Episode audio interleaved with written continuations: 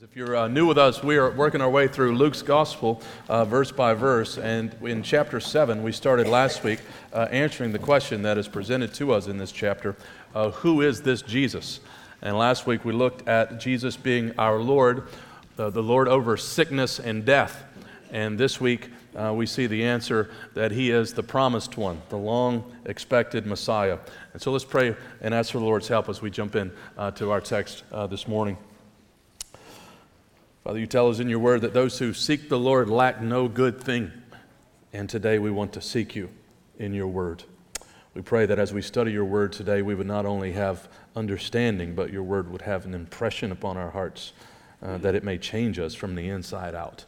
And so come today and strengthen our faith as we study your word together in Jesus' good name.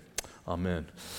Many years ago, while I was a, a student uh, in New Orleans, I made my first ever visit to Starbucks. I distinctly remember uh, this moment where uh, me and some friends walked up to this Starbucks, and I didn't know anything about the great big coffee world uh, at the time. I just drank Folgers out of a pot. And so I walked up and I simply said, I'll have a coffee, please.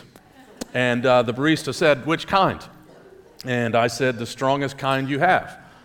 And she said, Do you want anything in it? And I said, No, just black. And in a few moments, this barista, well intended, handed me an espresso. It was this tiny little cup. And she gave me this cup, and I was just staring at it. like, really? This is what you have given me? And she was like, Well, what were you expecting? And I said, Well, I was expecting a full cup of coffee, uh, especially at this price. I mean, this is, this is kind of like coffee. It's, it's, it's black, it's, uh, it's hot, it tastes a bit like coffee, but that's not at all what I was expecting. What were you expecting? When it came to the Messiah in John's day, many had all sorts of expectations as to what the Messiah would be like and what he would do. Most of the people expected Jesus to roll in and defeat Rome, bring back Israel to its glory days, and usher in the kingdom. And so Jesus is doing these various things in uh, the uh, first six, seven chapters of Luke, and the people are like, well, he's kind of like a Messiah. He, he kind of talks like a Messiah, but he doesn't meet my expectations of what the Messiah uh, would be like. And certainly no one seemed to have a category for a crucified Messiah. Jesus was not the Messiah everyone wanted, he was not the Messiah everyone expected, but he was the Messiah and is the Messiah that everyone needs. Now, this subject that we're looking at today is very connected to Palm Sunday because when Jesus rode into Jerusalem on the colt and the people were, were declaring, Hosanna, Hosanna, blessed is the King who comes in the name of the Lord, not everyone in that crowd understood what kind of Messiah Jesus was. The disciples weren't even clear on what kind of Messiah he would be. And here we see an early example of messianic me- uh, uh, misunderstanding with John the Baptist. This one who has been very bold and, and very faithful to declare the, uh, the coming of the Lord now is raising some questions about whether or not Jesus is actually uh, the Messiah. You see in verses 19 and 20, twice the question is repeated Are you the one who is to come? So, this text is very significant for us as we think about dealing with doubt. John here is the doubting prophet. And maybe you're here today and you have doubts. Maybe you're not a Christian and you've got some questions. I want you to see that Jesus is not offended by your questions. And I want you to see that it's a good thing to learn from John in taking your questions to Jesus. Often people raise questions about the faith, but they don't really seek answers. Right? They, they just often, uh, you know, want to get Jesus off of their minds. And so they use questions as sort of a defense mechanism, right? You know, what about this and what about that? But if you truly have questions and truly seek answers, you're wise for doing so. Or maybe you're a Christian and you have some doubts from time to time about the trustworthiness of Scripture, about the reality of the resurrection. Maybe you have questions about how God seems to be working in your life or in the world. Where do doubts come from? Let me just briefly mention six sources. First of all, some doubt comes from Satan. We see this as early as the garden, don't we? When uh, the serpent appears to Eve and says, Did God really say? Well, Satan is a liar. He hates Christ and his people, and he will bring doubt into our minds. Some doubt comes from one's desires. That is, some doubt uh, is sourced to an issue of morality for some people. What I mean by that is that some people don't want God to interfere with their choices, like sexual preferences. So they start doubting everything theologically. They adjust their beliefs to justify their lifestyle. When the issue is really not about theology, it's about passion and desire. A third source of doubt is pain. Some doubt is tied to suffering. If you're going through a hard time, you may wonder about God's presence or God's goodness. And that's why we've always admired statements of faith in the Bible, like when Job says, Though he slay me, yet I will trust in him. Yet I will hope in him. Or Habakkuk, who says, Even though there's no, there's no uh, uh, uh, fruit on the vine and there's no cattle in the stall, yet I will rejoice in God my Savior. Those are great statements of, of faith in the, in, the, in the face of pain. But often those doubts originate from one's experience of suffering. Where is God? And why am I dealing with this? A fourth source of doubt is disappointment. Very similar to the previous one, but some doubt comes when you are disappointed with God. You had certain expectations as to how God was going to work in your life and in, uh, in, in relationships and so on. And as the writer of Proverbs says, hope deferred makes the heart sick.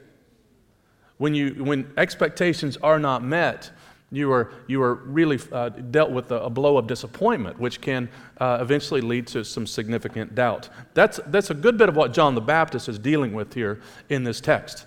He is disappointed that Jesus hasn't actually done all the things that he was declaring that Jesus would do. And so it's led him to a, a, a time of questioning. Are you really the one who is to come? You're not alone in that experience. Now, the Bible is filled with that. Just read the book of Psalms. You can either live in the Psalms or you'll be driven to the Psalms um, eventually. And, and you see a number of, of, of, Psalms where the psalmists are questioning the, the, the, the activity of God in their life. We call those laments. A third of the Psalms are laments. So, again, be encouraged that you're not alone in that experience. Oh, one of those examples is in Psalm 73, the Psalm of Asaph, where he begins the psalm by saying, Truly God is good to Israel.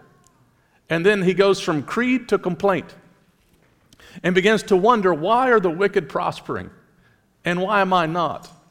And he, he takes us down this whole rabbit trail of doubting the goodness of God. Have I followed God for nothing? And then it, he has a pivot point in Psalm 73 where he says, Then I went to the sanctuary of God. He got a new set of lenses on life when he was in the presence of God, just as we do. And we see that, that their end is not good as Asaph says. Well, some doubt comes from spiritual maturity. That's a fifth source of doubt. Those who don't have deep roots in the faith can often be swayed by persuasive false teachers. And if one's faith remains immature, then sometimes this doubt stems from being unable to answer opposing views and opposing questions. We see this as students go away to school oftentimes as professors try to dismantle the faith and they don't know how to deal with it. They're tossed to and fro by every wind of doctrine. And then finally, some doubt comes just as a result of spiritual drifting. And this is a very important one, I think. A lot of Christians don't drift uh, into doubt immediately, overnight. Often it comes with a slow drift. You stop reading Scripture, you stop attending corporate worship, you stop being part of community, you fill your mind with media and news and movies, and then you find yourself participating in sin. And after a while, you're a long way from God. And you just sort of throw your hands up and say, Well, I'm not sure I believe in any of that stuff anyway. This is what the writer of Hebrews talks about when he says, when he speaks of the deceitfulness of sin. Like, don't, don't be led astray. Those are just six of many sources of doubt. Now, here's the good news Jesus Christ has a history of turning doubters into disciples. It's his specialty to turn doubters into disciples. There's a really famous one, right? We call him Doubting Thomas. He gets a bad rap this time of year. Uh, we should call him Believing Thomas uh, because he, he, just had a healthy skepticism about him. And, and anything worth believing is worth questioning. And Thomas just doesn't go with everybody else and say, well, the other uh, you know, 10 are believing, I guess I'll believe. He's like, No, I need to see him. I don't, I don't want a twin of Jesus, no swap of the body. I want to see him. And then he gives the great confession as when he sees Christ, my Lord and my God. And Jesus says, Blessed are those who haven't seen and still believe. Well, Luke's entire gospel, in one sense, is written to deal with your doubt. You remember how it started in chapter 1? That he's writing these things for his friend Theophilus that he may have certainty regarding uh, the ministry of Jesus Christ. And so, this is a good text for us to think about these things as we deal with doubt. And we see that Jesus is not offended by these questions. Jesus is so gracious to John. He could just blow up and say, What do you mean, am I the one? But, but he doesn't. He is very gracious. As we saw in chapter 7, verses 1 to 10, that Jesus was drawn to faith in this centurion, and then he's drawn to grief in the widow who lost her son. Now we see Jesus answering doubts. And so the text is structured in this way verses 18 to 23 is John's question and Jesus' answer. And then in verses 24 to 30, Jesus gives us a testimony about John, not wanting us to get the wrong idea, speaking about the greatness of John's ministry. And then finally, in verses 31 to 35, Jesus speaks of the judgment upon Israel for rejecting both John and himself. And what I'd like to do is look at this text a bit more practically, centering around what Jesus says about doubt and belief. So here's how I want to roll today. First of all, there is the big idea in verses 18 to 23 Jesus is the promised one. Secondly, there are three big implications of this idea. First of all, those who believe in him are blessed. Secondly, those who believe in him are privileged. And thirdly, those who believe in him are wise. So let's, let's look at this together. First of all, Jesus is the promised one. Verses 18 to 23. The disciples of John are uh, observing all that Jesus is doing, verse 18. We looked at uh, the healing and, and, the raising of the son uh, last week, and they report all these things to John. And this John's in a bit of a crisis. Um, Luke doesn't tell us, but Matthew tells us that John, this is an important point, is in prison right now. So he's in prison. And uh, we know eventually what will happen to John is he will be beheaded for uh, his preaching. And so John is here in prison and he's hearing about all of the things that Jesus is doing. And so they go report these things uh, to him. And um, he sent them back to Jesus to ask, Are you the one who is to come, or shall we look for another? Now, we're not told exactly why John asked this question. Um, but we're simply told uh, that he, he does ask the question. And if you've been tracking with us or you're familiar with the gospel, you may wonder, like, man, this is the guy that was preaching boldly Behold, the Lamb of God who takes away the sin of the world. He was the one preparing the way. How did he get to a point of doubting whether or not Jesus was actually the Messiah? And I think probably the answer to that is found back in chapter 3, verse 16 and 17 where we first we last read about John, and he says many things about Jesus, and then he says um, that his winnowing fork is in his hand, Jesus' hand, to clear his threshing floor and to gather the wheat into his barn, but the chaff he will burn with unquenchable fire. Jesus wasn't burning up any chaff yet. John had proclaimed a fiery judgment from our Lord, but it hasn't happened yet. And John is a guy who's kind of stuck in between the times. That this judgment will come later. But John, probably, this doubt is arising from the fact that now he's in prison and all that he knew Jesus would do hadn't happened yet. So, are you really the Messiah? David Garland put it well the terrible swift sword that was to be laid at the root of the trees is turning out terribly slow the only trampling that was getting done was on John's head. He was one captive that was not being set free. Jesus telling everybody you're going to be set free. That the sword's going to come, I'm going to bring judgment. And John's like, my head's about to be chopped off. I'm stuck in this prison. This whole thing's moving terribly slow. And doubt really seeps into our hearts when we grow impatient with the Lord's timing. Everything seems too slow, doesn't it?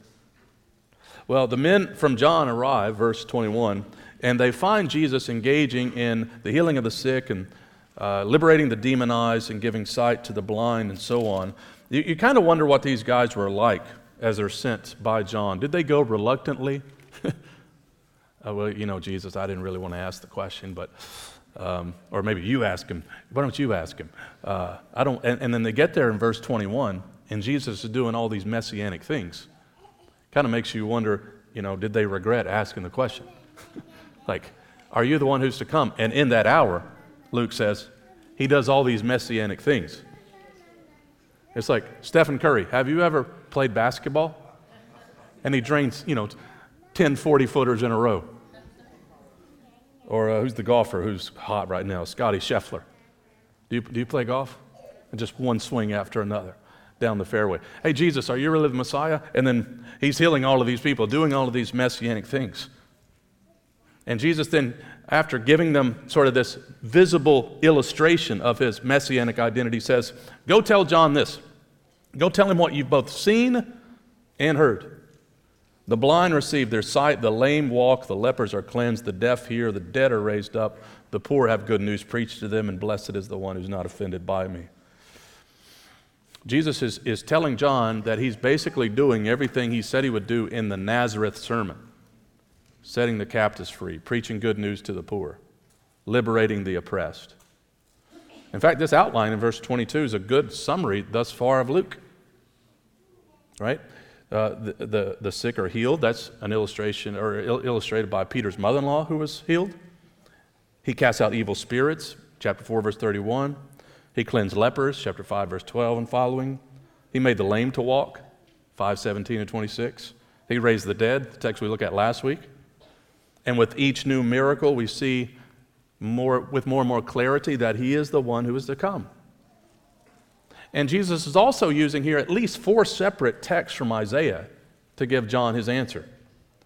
One of them in Isaiah chapter 35 Then the eyes of the blind shall be opened, and the ears of the deaf unstopped. Then shall the lame man leap like a deer, and the tongue of the mute sing for joy. John would have undoubtedly thought of these passages when these words were reported back to him. Jesus is giving him biblical proof. He's saying, I'm doing the things that the Bible said that the Messiah would do. It's right there in your, in your Bible. And so, do you believe that he is the promised one, the Messiah? Honest doubt is not a bad starting point, but it is a bad ending point. We have good reasons to believe. Jesus gives John good reasons. And he give, he's given us even greater reasons, as we'll see in just a moment. So that's the big idea. Yes, John, I am the Messiah. I am the promised one. I'm doing the things that Messiah uh, was promised that he would do. Now, the implications. The first one blessed are those, he says, who, blessed is the one who is not offended by me. Jesus solidifies his claim of being the Messiah with this little beatitude, a little statement of blessing on people who embrace him, those who are not offended by him.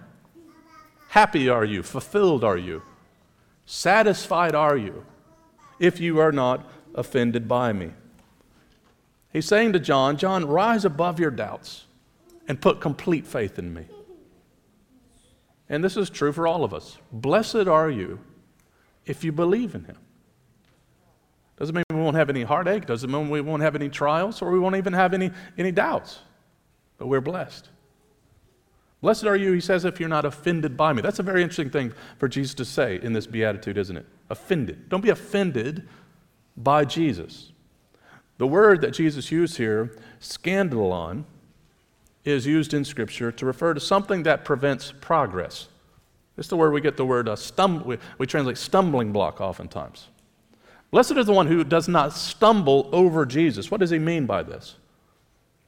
Well, John is not making progress because he's stumbling over the way Jesus is at work in the world. Right? So don't be offended by his style of ministry. Don't be offended by his means of accomplishing his salvation through the cross and resurrection and through a long period of patience before his return. Some are bothered by the way Jesus works by the way Jesus works out his salvation. And he says, Don't be offended at how I'm working. Don't be ashamed by the cross. You know, that, is, that has been one of the things that Christians have been mocked at for years of believing in one who died on a cross. Interestingly, the earliest known picture of a crucifixion comes from Rome called the Alexamenos Graffito, and the sketch is of a human figure on a cross, but the crucified head is the head of a donkey. And a young man is beside the cross looking at the crucifixion, and the, the mocking caption says, Alexamenos worships his God. Let's not be offended by our Lord. As Luther put it well, no other God have I but thee, born in a manger, died on a tree. There is no other Savior. There is no other hope of salvation. Let's not be offended by him. Let's not be ashamed of him. Let's trust in the way he's working in this world. And we need to be reminded here of John. We paint him in the proper light, I think, as we put all the details together, that we see John eventually finished well. Yeah, he had a time in which he had some questions, but eventually his head was cut off for preaching the truth. Think about that. Your whole ministry is marked by faithfulness, and then you're beheaded. I got a lot of problems today, but I have my head right now, right? Why? Because he's, he's, he's, he's telling uh, one who is in authority, it's unlawful for you to have your brother's wife.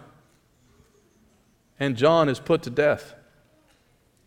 And we see that the disciples go get the body, they bring the body to Jesus. We may be perplexed at times, but we are blessed if we continue trusting in Jesus, as John did. We find him sufficient for everything we need in the highs and lows of life. We know that one day our faith will end in sight, and there will be no shadow of a doubt that he is the Messiah, right? As we see him for as he is. After all, he's the one who can put John's head back on. He's the one that will restore all things. And we're more blessed than we've ever dreamed in Jesus Christ. Secondly, those who believe in him are privileged. Verses 24 to 30. This is similar to the previous implication, but it's teased out a little bit as Jesus clears up any miscommunication that we might have about John.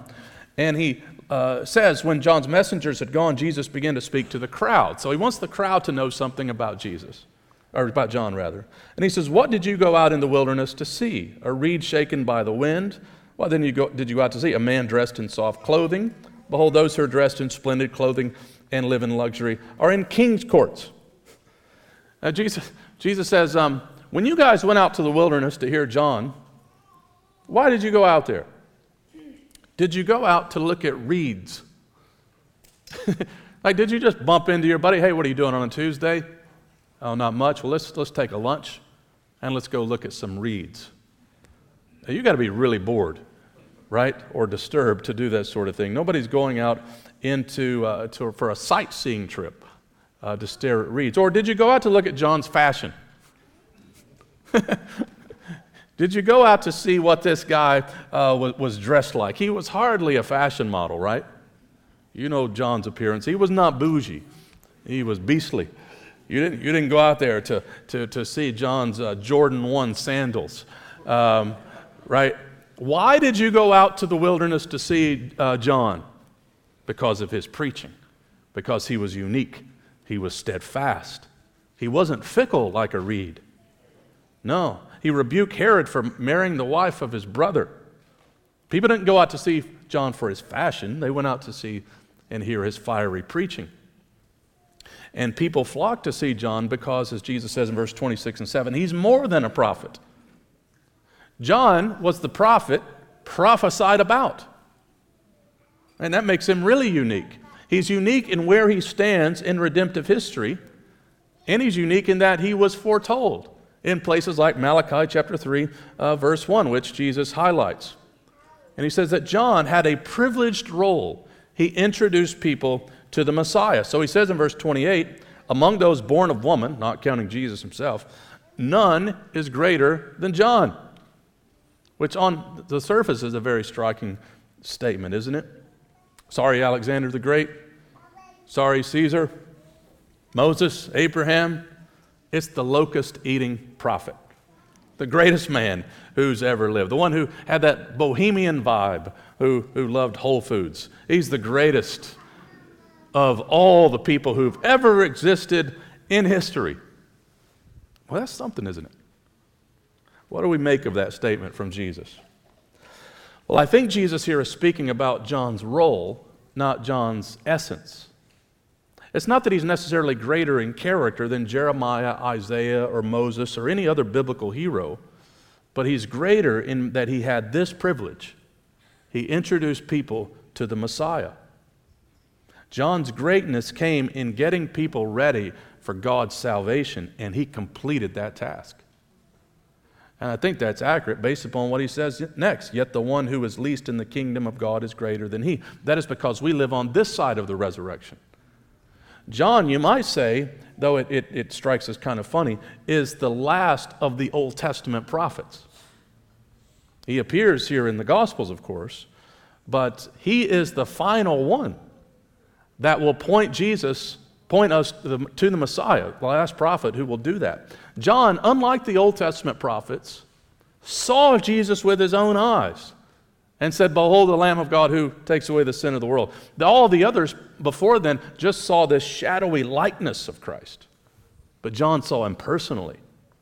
And then Jesus says something stunning, doesn't he, in verse 28, second part of verse 28? Those who believe are greater than John. Now, again, I think this is not in terms of essence, it's in terms of privilege. It's in terms of where we fit in the redemptive timeline. Disciples on this side of the cross and resurrection, think about it, actually know more than John. We now point to people, point people to Jesus with even greater clarity than John. That's because we have a full revelation. We live in the new covenant and we are privileged. John, you see, was on the hinge of human history. But the most obscure believer in the age of fulfillment is greater than John. In terms of privilege, you're greater than anybody who existed in the Old Covenant. The greatest of the old era is not equal to the position of the lowliest in the new covenant. And that's why we read texts like uh, 1 Peter that prophets and even angels long to look into this gospel. Those in the new covenant have more privileges than the one who announced the coming of this covenant. An illustration from Ralph Davis is helpful. He says Susan B. Anthony worked avidly for women's suffrage in the United States. She died, however, in 1906, 14 years before the 19th Amendment was adopted. She campaigned for women's rights to vote, yet never enjoyed the privilege herself. She was, I suppose we could say, very great in the suffrage movement. And yet, a post 1920 Northwestern Iowa farm wife was greater than Susan B. Anthony because she enjoyed the privilege of voting. If you are a believer in Jesus Christ this morning, you own a bundle of privileges. Don't think you haven't been given anything. You've been given everything. You are more privileged than Isaiah, Jeremiah, and John the Baptist. You have been forever united to Jesus Christ. You've received the gift of the indwelling Holy Spirit, enabling you today to cry out, Abba, Father. You have access to the very throne room of God. You're part of the priesthood of all believers. You can take people to God in prayer and God to people in evangelism. You know the hope of the glory that is to come. It's hard for us to fathom how privileged we are. Darrell Bock put it well when he says, It's not hard to think that it would, be, would have been great, maybe even better, to have lived in an era when God was mightily at work to have crossed the sea with Moses or seen Elijah defeat the prophets at Mount Carmel. But Jesus is clear that as, as great as the former times were, as great as John the Baptist was, nothing before that time matches what Jesus offers. If Moses and the prophets could speak, they would say that they long for these days they would gladly have traded places with us. That is how special it is to share in the salvation that Jesus brings. Those who believe in him are privileged. And after speaking of John this way, Jesus then um, talks about how some of the people have responded rightly to John and himself. And again, there's some surprises as to who responds well. Notice the uh, parenthetical comment. When all the people heard this, and the tax collectors too. I love that phrase. The tax collectors, they're getting in on this salvation, they declare God to be just. What they're saying is God's ways are right. They, they are not objecting to how God has chosen to work out his plan of salvation. They declare God to be just, having been baptized with the baptism of John. They followed the, the plan of God, the purpose of God, but the Pharisees, the people, the religious leaders that you think would respond rightly to the coming of the forerunner and the coming of the Messiah, and the lawyers, they reject the purpose of God for themselves, not having been baptized by Him because of their pride, because of their self righteousness, because they believed they knew how God would work in the world. They had rejected the purposes of God and therefore didn't experience these privileges. But those who are the least in the kingdom, those who have embraced Jesus as Messiah, have a bundle of privileges to rejoice in today. Jesus is the promised one. Those who believe in him are blessed. Those who believe in him are privileged. And thirdly, those who believe in him are wise. Verse 31. Jesus, now still talking to this crowd, reflecting upon the statement that uh, he, he has just made, looks around at the present generation and says, What are they like? And once again, Jesus, it's a great way of illustrating, such a vivid uh, teacher, says, They are like children sitting in the marketplace and calling to one another, We played the flute for you, and you did not dance. The Baptist group. We sang a dirge and you did not weep. I thought about this text last week. I was walking through my neighborhood uh, Sunday evening listening to Alistair Begg preach on this passage. And I had on the corner three guys selling lemonade, three little kids. And I walk around another corner and it was, it was like four girls doing uh, cheerleading stunts. And uh, the cheerleading girls were, wanted me to uh, watch their presentation. And so, you know, I, I, I did that. And, and the, the, lemonade guys were selling no lemonade. I mean, business was tough uh, in the neighborhood. Now, I was just, just wait till you have to pay for gas, guys. It, it gets worse. Um, you know, so it was like a dirge on one corner, and it was, it was a party uh, on the other corner. And Jesus says, some who have not accepted me, they're kind of walking back and forth to both games, both uh, activities and they're not satisfied with either of them. Some call this the parable of the brats, right? You know, the kids get together and one group says, hey, we want to play wedding. No, we don't want to play that. You got another group over here says, we want to play funeral. No, we don't want to play that.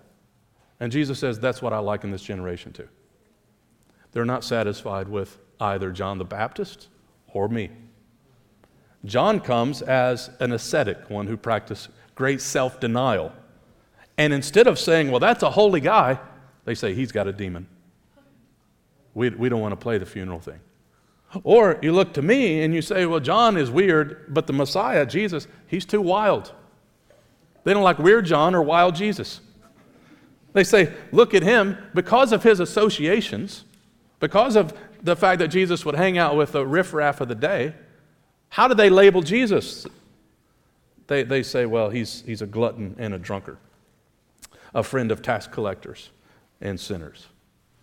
Well, he's not a drunkard and a glutton, but praise God, he is a friend of sinners. And he's saying, This generation have looked at John and they've dismissed him. They don't want to play that game. They've looked at Jesus and dismissed him and said, We don't want to play that game. And Jesus summarizes it by saying, Wisdom is justified by all her children. Wisdom is revealed in those who respond to God in His ways and on His terms. God, in His wisdom, has sent John as a forerunner to Jesus the Messiah, and those who follow him are shown to be wise. The tax collectors and sinners, and everyone who gets in on this good news, show that they're wise. Wisdom sees God's ways and walks in those ways. You can tell a good decision by the fruit of the decision, can't you? And if you have trusted in Jesus Christ, you are wise and you will see amazing things, believer. Those who believe are wise. So, is Jesus the promised one? Yes, he is. And this morning, church, he is worthy of all of our trust, worthy of all of our belief. If you're in a period of questioning or doubting, I pray that your faith would be strengthened today. I was reading this morning 2 Thessalonians 1 where Paul tells the church, I thank God that your faith is growing abundantly May our faith grow abundantly today as a result of looking at this, knowing that one day our faith will end in sight. And in the meantime, let us not doubt Jesus' identity and let us not doubt his care for us. Paul says, God proved his love in this way that while we were yet sinners, Christ died for us. He demonstrated it, He proved it. Lest we doubt His care for us, we only need to look to the cross today. As Ortlund put it, in the death of Christ for sinners, God intends to put His love for us beyond question. His love is beyond question for us. How do we know this? Because the cross happened.